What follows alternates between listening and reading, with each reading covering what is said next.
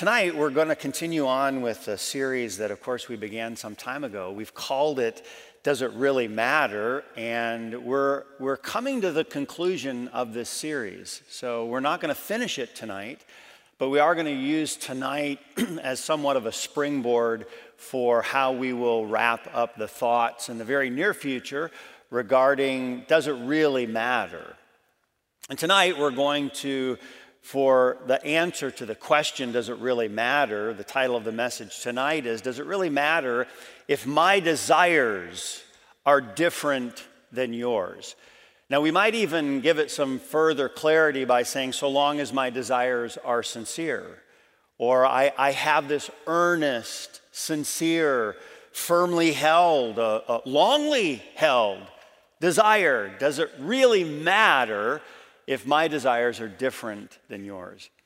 How many of you have something in your possession right now that, um, that it doesn't really belong to you, but you've borrowed it and you've actually had it for so long that it's kind of like it's yours? How many of you have something like that? Have you ever come across a book or a shirt or a tool or something and you come across it and it's like, oh yeah. Have you ever opened a book that you thought was yours. I mean, you thought it was yours because you've had that book. I've had this thing forever. I don't know where I got it. And you open the cover and it's like, oh, that belongs to Bill. okay. And you've had something for so long that by, by definition of possession, you feel like it truly belongs to you because, because you've just had it forever. I think at times we start to adopt something that we begin to claim as our own. Like, this is mine. I, I'm in possession of this, and I've had this for so long that clearly this must be mine. But, but it'd be good for us to ask who or what is informing or instructing our desires. And desires are something that that we have obviously a lot of controversy and sometimes conversation regarding. Are you familiar with the term antinomian? How many of you have heard that word before, that term before, antinomian or antinomianism? How many of you, how many of you never heard that before? Never heard of, okay, lots of us. The, the, the term is something that we'll explore a little bit further in our series in Romans. Uh, the Apostle Paul addresses this idea in the book of, of Corinthians because the church at Corinth was kind of wrapped up in this antinomian sensation, this, this philosophy anti against and then and then it's a compound word the the the the, the nomian or the second part of it really has to do with the law so, anti law. And really, what they were saying is obviously, grace has freed us from the demands of the law. So, since I'm under grace, whatever desire I have is a legitimate desire.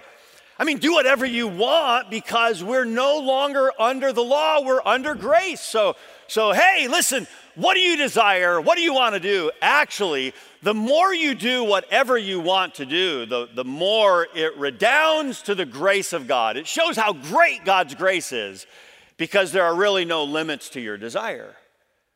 Well, well Paul's going to refute that and he's going to correct that thinking.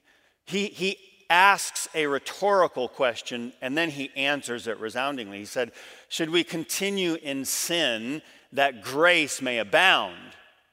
And then he says emphatically, God forbid.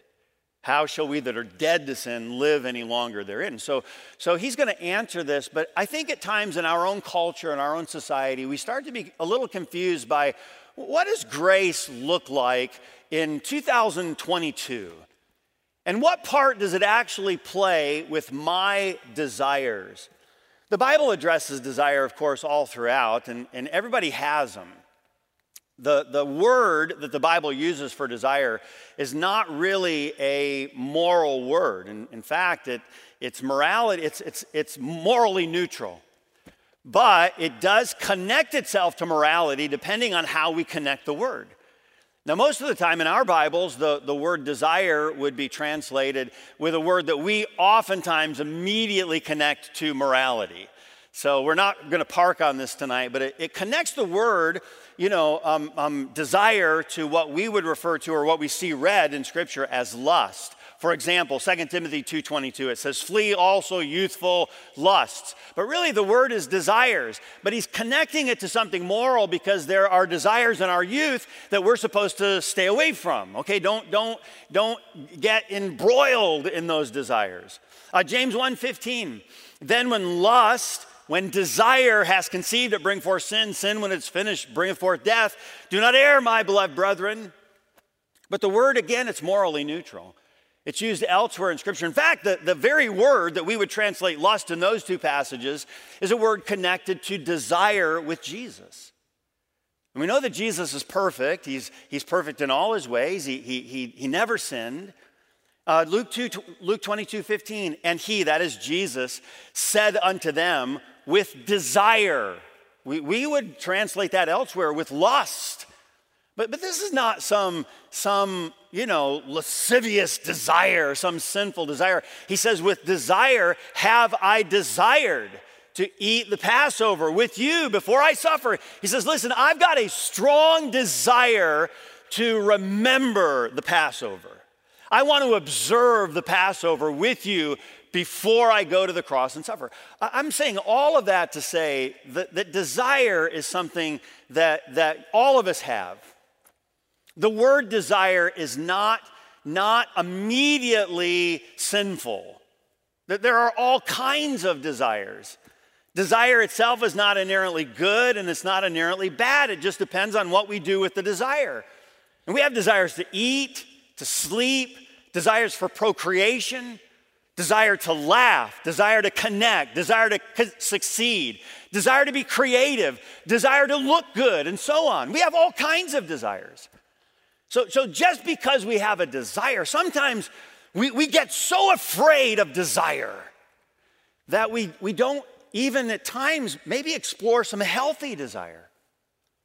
Desires to be creative, desires to explore, desire to learn, to grow, and instead of being somewhat robotic. Desire in and of itself is not something that God tells us to run away from. He just says, make sure you're connecting your desire to the right source. So, again, we have all kinds of desires. God graciously gives us the power. Think through this. God graciously gives us the power, the ability to direct our desires. He, he's, he's freed us. Now, I think I think primarily, and again, this is not the, the primary point of this, but I think primarily the reason God has freed our desires is so that we can ultimately make Him our chief desire. If God didn't free us to make desire choices, then where would the, the purity of the relationship be if we couldn't freely choose to desire Him? So God has, in a sense, loosed our desires. And now you and I get to do with our desires as we see fit. Now, there's wisdom in wise desires or, or wise informing, instructing our desires. There's something that is terribly consequential if we direct that in the wrong way. But God has freed us regarding our desire. Now, the psalmist said uh, this way because the pinnacle of our desire should be Him. Like, like, God, my first desire, my greatest desire is to know you and to make you known. The psalmist said it this way Psalm 27, verse number four. One thing have I desired. Now, that's not to say that the, the psalmist never is hungry or desires food. It's not to say, and, and I'm going to say this, you know, quite frankly, it's not to say that the psalmist never has a desire for an intimate physical relationship. It's not to say that the psalmist doesn't have a desire to connect with other people through friendship and, and love and expressions of the same. But it is to say that when the psalmist says, One thing have I desired, he's saying one chief thing. One thing that all other desires have to become subservient to. I have a primary desire. One thing have I desired of the Lord, that will I seek after. He said, Okay, my first desire is something that I'm going to start actually taking steps to accomplish. I want to see this realized. One thing have I desired of the Lord, that will I seek after, that I may dwell in the house of the Lord all the days of my life, to behold the beauty of the Lord and to inquire in his temple. He says, God, I want to dwell in the place where you are all the days of my life. Now, now we, we read that somewhat literally that I may dwell in the house of the Lord all the days of, of my life, that I may make my habitation your holy tabernacle. But really, what he's saying is, wherever you are, that's where I want to be. You, God, are my chief desire. Okay, so, so he's understanding there is a, an apex, a pinnacle, something that is the greatest of all desires, and that's my first desire. So we ask ourselves the question you know, what do you desire? Above all things, if you strip away everything else, what is it that you really want? What is the desire that actually is informing all of your decisions? M- maybe defining you. We, we sometimes identify ourselves by our desires. So, what is it that is your chief desire? One thing, the primary thing. You, you, you take everything else away, all those lesser desires. What is that one primary desire?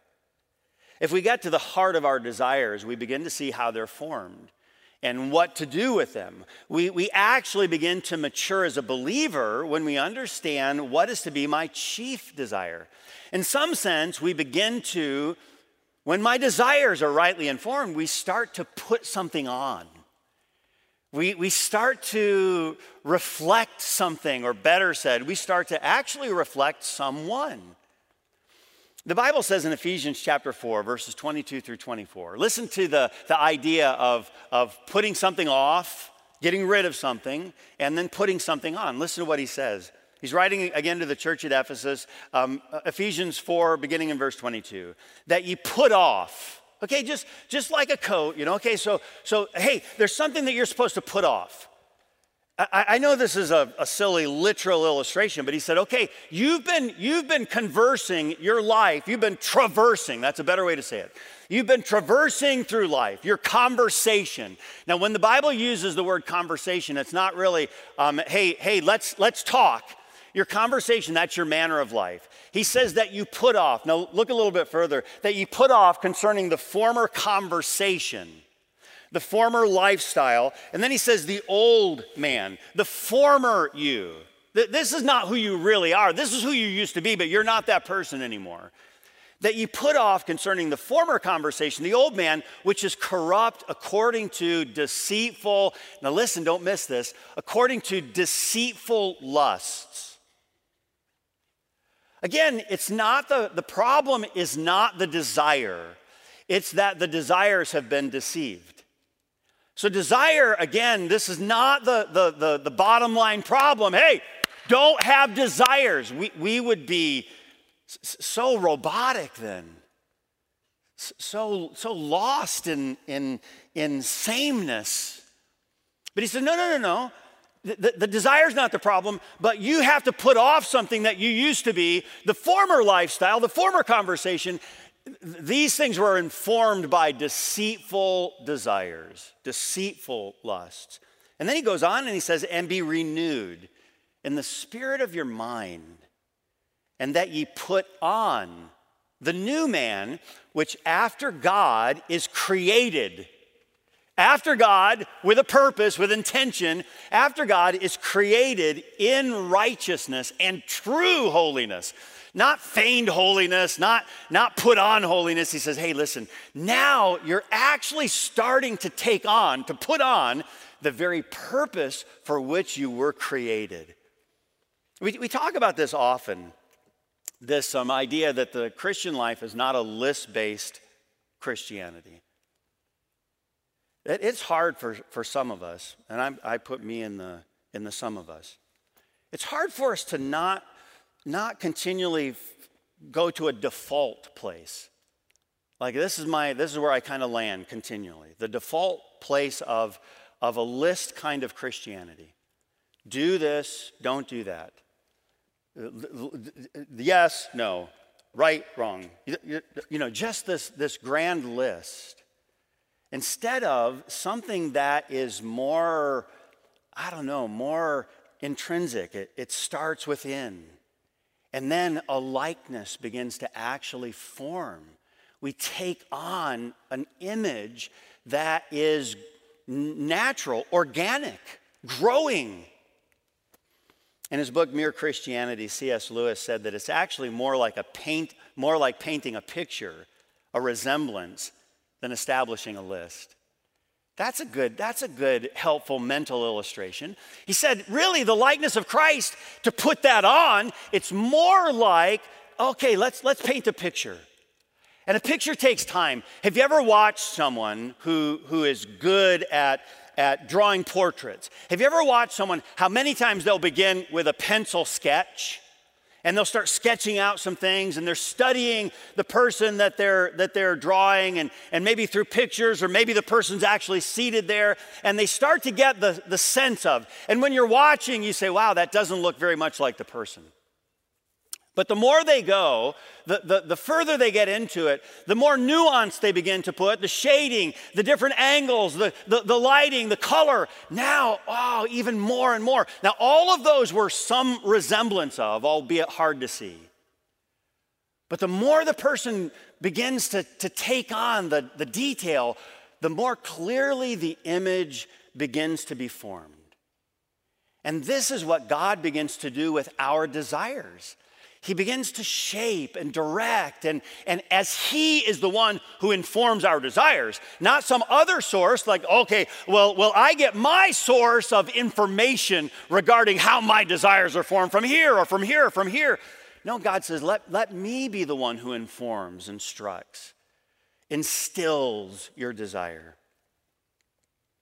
Ultimately, it's a matter of God's painting a likeness of His Son onto our lives. Remember, th- th- this is the restoration of God's original purpose. Th- this is a return to the very early, what we understand, like, wow, this is the reason for which we were created. And God said, let us make man in our image. We're starting to return to the very purpose for which mankind was created when a likeness of Jesus Christ begins to be formed in me. As we begin to grow slowly but consistently into that likeness, God very patiently and methodically is growing his son into our lives. Now, man, we, we may be in the infant stages of this, but God so patiently is growing us and, and the likeness of Christ is being formed. Have you ever watched, how many of you have ever watched a mother speak to her infant child like the child could understand her? Well, how are you doing today? And the child has no idea. They're just spitting all over themselves, you know might look at you. Isn't that something? Let's, we'll just clean that up, okay? I'm going to get this, and okay, there we go. Well, I talked to your dad today about painting your room. It's going to be so nice. What color would you like it to be? More spit comes up, you know, and this child has no idea. But this mom is talking to this little infant child as if the child can fully understand. But do you know what's happening? I mean, something is happening. How does a child actually learn how to speak if it never hears the words spoken? Something is slowly, gradually being formed in that child, even through those simple early interactions. And what is it that God's doing in your life and in my life? He, he is speaking truths into us, some of which, like, Lord, I don't even understand that. And He says, I know, but someday you will.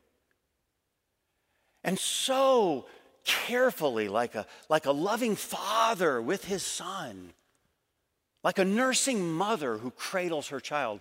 God is growing us into something beyond ourselves. So, so Psalm 17, verse number 15, as for me, Again, the psalmist says, Here's my desire. As for me, I will behold thy face in righteousness. And here's where I get my satisfaction, he says. I will be satisfied when I awake with thy likeness. This is the ultimate desire and the satisfaction of desire when he says, Guess what? There is something, now I know it might not be perfect, it might be some, some rough sketch, it might be a, a, a challenging image, but I see the likeness of Jesus in me, the very purpose for which we were created. If you want to talk about fulfillment in life, it is fulfilling when we start to actually embrace the purpose for which God created us. So, what is God's desire for us? We know, okay, well, we've been talking about our desires. What's His desire for us? Again, Psalm 51, verse number six Behold, thou desirest truth in the inward parts. What does God desire for us? Well, He wants us to have something inside of us that actually directs, in a sense, outside of us. Okay, the, the truth in the inward parts. He, he doesn't want just some external, you know, outward conformity to the law. He says, listen, I want you to conform to my moral law. I want you to conform to holy living. I want you to conform to a righteous life. Yes, he does desire that, but he says it has to begin someplace, and it's not outside. It begins internally. Now, I would submit to you that, that God, in His graciousness, oftentimes places us in settings where there is an expectation regarding external conformity to a law. I, I get that. There is oftentimes, for example, as a kid growing up, how many times did your parents say, No, you're not going to do that? But I want to. Well, not in this house, okay? Well, that's what I want to do. Well, someday you're going to have your own house and then you can. But what your parents were doing, what my parents were doing, is they're, is they're saying, okay, hey, listen, here are the guidelines. Here's the list, so to speak, for our house. But you know ultimately what they want? Ultimately, what they're desiring is for you to take truth. That, that's the right desire of a parent, for you to take truth and internalize it. And then create some things for your home that are driven by truth not just the external list. We have a, a, mass of people that are fleeing from what they have been so exposed to because at times I think we have so highlighted start with the external and throw away the internal, or we, we've, not, we've not said, Well, God, what do you really desire? Truth in the inward parts. God desires something internally that reflects itself externally. Thou shalt call, and I will answer thee. Thou, Job is speaking to God. God, you're going to call, and I'm going to answer. Why? Because God goes on and he says, He says, Thou shalt have a desire toward the work of thy hands. God, you have, des- okay, you're calling me. I'm answering. Why? Because you have a desire for the purpose for which you created me. So God has desires, and those desires can only be fulfilled when our desires, our choice, rightly chooses Him. So, who or what is informing, instructing our desires?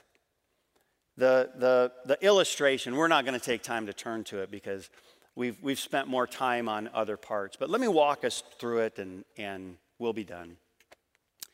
Do you remember the passage of scripture where David, as king, said, I want to, I desire, I want to have the Ark of the Covenant here with me in Jerusalem, what, what we now refer to as the city of David.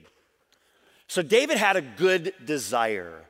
And David says, All right, um, um, let's bring the ark um, from where it's resting and let's bring it here to the center place to the hub of all of Israel. Let's bring it here to Israel. Well, they, they do. They're going to take a new cart and, and they get this really beautiful cart together and, and they go to the place where it was resting. It was resting in the, the, the house of a guy named Abinadab. And, and they go, they take the cart, they, they put the ark on this new cart, and they begin to transport the ark to the very hub of worship, and that is Jerusalem.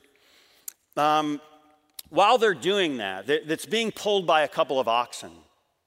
So they've got some oxen hooked up to this cart, and the, the ark is on the cart, and, and um, the oxen, the Bible says, stumbled.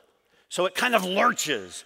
And the ark that's sitting on this cart, and probably a beautiful cart, you know, the, the, the, the, the oxen lurch, and, and the, the ark, it, it jolts, and, and a guy named Uzzah, Uzzah, he reaches out his hand to steady the ark. And he's, he's like, hey, I'm gonna, I'm gonna help. Uh, he reaches out to steady it. And as soon as he touches it, he dies. He touched the ark of God and he dies. And now David is really distraught.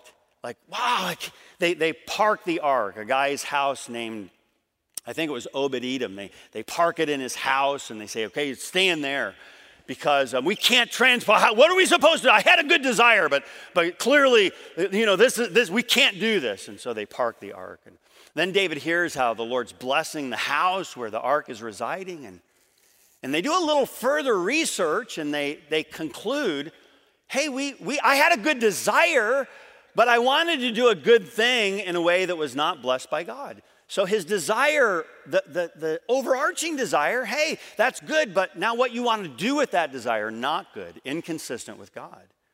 And they found out that the way the ark was to be transported, the way God had always said to transport the ark, is take two rods, two wooden rods made of, of shittim wood, and, and insert them on either side of the ark. And then the priests are going to bear the ark on their shoulders. And, and so that's what they did. They, they got the staves made, these, these, these gold covered staves, and, and they insert them on either side of the ark, and the priests pick up the ark. And you, you know, there had to be some tension, some nervousness. A guy had just died. But now they begin to transport the ark, and every few paces they would actually stop and offer sacrifices. And when they come into Jerusalem, I mean, the place is electric and there's, there's music that's playing. This is one of those passages we've referenced before that David just shouts and dances before the Lord. We've said that David's probably just spinning around and throwing his arms up, saying, God, all the praise and glory, the blessing belongs to you. Um, his wife is looking out a window, and as, as jubilant as Israel was, she despises David. Do you, do you, know what that tells me? Because David now has a right desire, and he's married that right desire with a right way. His desire actually is consistent now. He's got, we all have desires, but now David has informed his desire in a way consistent with his God. If David's saying, One thing have I desired, that will I seek after, that I may dwell in the house of the Lord all the days of my life, that I may behold your beauty and your habitation, that's what I want, then God's saying, Okay, then inform your desires with me. David, you don't get to do whatever you want with your desires. So make your desires subservient to mine. And that's what David does. He says, Okay, I want I desire to bring the ark to Jerusalem. Okay. Well, that's a good desire, but make that desire submissive to me. And David now, in a sense, informs his desire. And he aligns them to be consistent with. Everybody's not going to be happy with that. You're not going to get universal praise you will have praise from the one who matters. And that's what David received. He got to bring the ark to the very, the, the very center place of worship, and, and there it would continue to reside. Where do we land with all of this? You know, today, the ark of God is, is I don't know if it still exists. There's lots of theories and there's lots of speculation but I, I don't know if the ark is still in existence, if it was destroyed, if it's been hidden, buried. I don't, I don't know. But the ark was only a picture, a very important picture, but only a picture. The ark was the picture of the very presence of God. It pictured his dwelling place. In 2 Samuel 6 2, the Lord of hosts that dwelleth between the cherubims. Well, well, where does God really dwell? Where is the, the residence, the dwelling place of God?